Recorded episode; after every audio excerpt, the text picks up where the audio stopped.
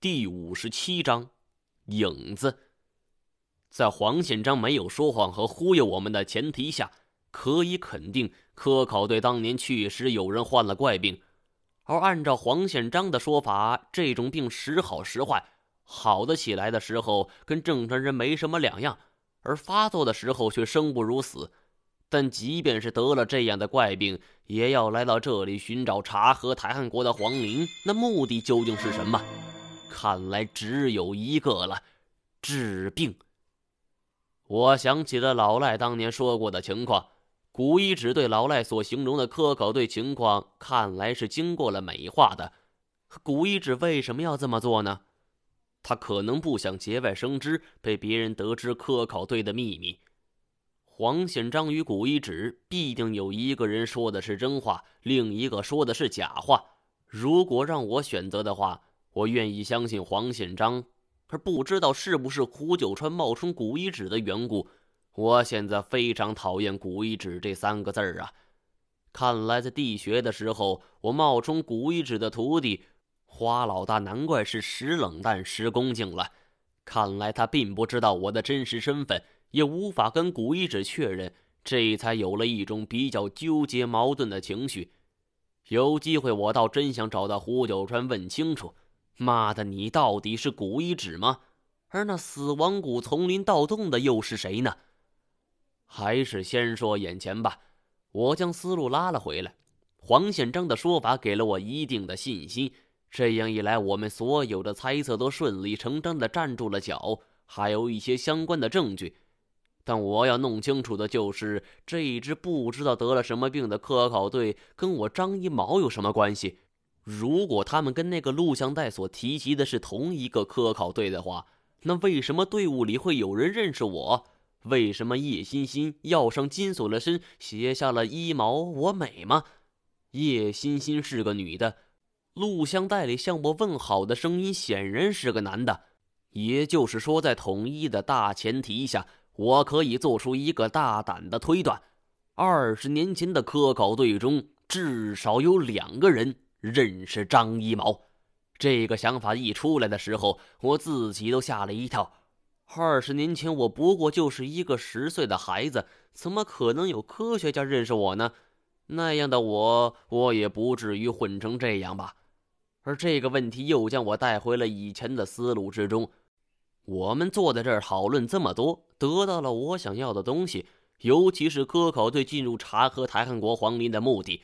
只是有一点还不明白：皇陵中有能够医治他们怪病的药，而这个药又是什么呢？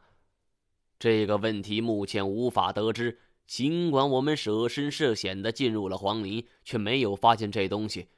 不过我却想到了太前，当人面鸮再次杀来的时候。他宁可留下来找那样东西，他要找的东西我不知道是什么，会是医治怪病的药吗？想起太前，我又想到他说过会带我去福建找一个人，找谁？他没有说。现在他是生是死我也不知道。如果死了，线索岂不是要断了？不过说句心里话，不管是出于这个目的，还是私人感情。我都希望太前是平平安安的，毕竟相处了那么久，我还是很欣赏他的。这时候时间已经晚了，金锁因为受伤，又因为长途行军，周身疲惫，再加上本身有点懒惰，已经靠着他那搜罗来的杂志，已经睡着了。老赖找来的木板还有完整的，也搭在床架之上，和黄建章也去睡觉了。我一个人坐在篝火边上。却怎么也睡不着。二十年前的这间屋子里发生了太多不可思议的事情，或许就是与我有关的。而二十年后我来到这里，却一点线索都摸不着。算了，困扰我的谜团已经够多了，目前也已经有所进展，也算是这一次险些丧命换来的。我也只能是往宽处想了。想到这儿。我也放松了大脑，眼皮渐渐的就沉了下去。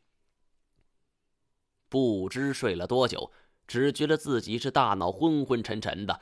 我觉得口渴难耐，不觉就醒了过来。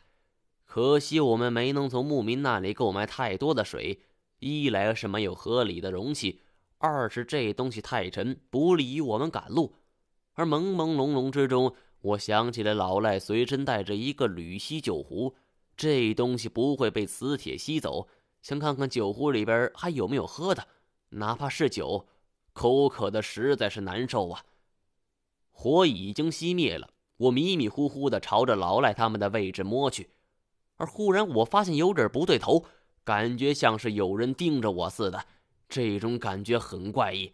这个房间只有我们四个，我在原地转了一圈，借着惨白的月光望过去，没错呀，就只有我们四个人在呀。没有其他人了，他们三个睡得跟死猪似的，谁会盯着我看呢？而突然，我身体抖了一下，整个人就怔在原地，一句话也说不出来。月光照射进了二零七房间，在拖长的窗户影子中，窗旧都显得十分清晰细长，而其中一个窗口，有着一张人脸。我此时背对着窗户，汗毛一根根都立了起来，胡须不觉间就加重了许多。这里可是二楼啊，四周还荒无人烟，那窗户盯着我看的会是谁呢？那个窗户外的人看着我，我背对着他的影子，这种僵持的局面足足有三五分钟。最后，我实在受不了了。不管这人是谁，也不管他是人是鬼，一定与我有关！我大喝一声，木的转着身子，朝着窗户就跑了过去。终于打了一个照面，窗外的影子愣了一下，他没想到我会冲过来，而那一扇窗户正是之前黄建章用报纸糊的。而瞬间，影子一沉，消失了。我并没有因此停下来。而是顺手捡起了一个废弃的凳子腿，冲到窗户前。只见一个影子刚好从二楼的平台跃下，正慌慌张张地朝正门跑去。原来一楼与二楼之前的楼梯前有个外延的平台呀！他奶奶的，是鬼我都不怕，不是鬼就更好说了。我翻出窗户一跃而下，三米多的高度也不是多可怕。我追在影子后边。我之前那一嗓子惊动了熟睡的三人，他们纷纷跑出帮忙，但我可不指望他们能够跳出来。加上老赖和黄显章毕竟年纪大了，金锁也不敢落单，只能是跟他们跑在一起壮壮声势，美约其名帮忙。所以，真正追在影子后边的只有我一个人。虽然我体力一向不错，可是白天走了那么远，这里又是高原。很快，我的呼吸就乱了。尽管我一再告诫自己要镇定、要加油，可现实跟小说、电影还是有差距的。他奶奶的，我放弃了。我停下脚步，哈哧哈哧的喘着气儿，坐在地上。而说来也奇怪，那影子见我放弃了追赶，他竟然主动停下来，像是在等我似的。我咬牙撑着站了起来，指着他说道：“ 孙子，有本事别跑！”影子也不说话，只是站在那儿等我慢慢的靠近，而我又走近了一些，此刻距离他只有五十米左右，这才渐渐看清楚了这个影子。靠，居然是太前！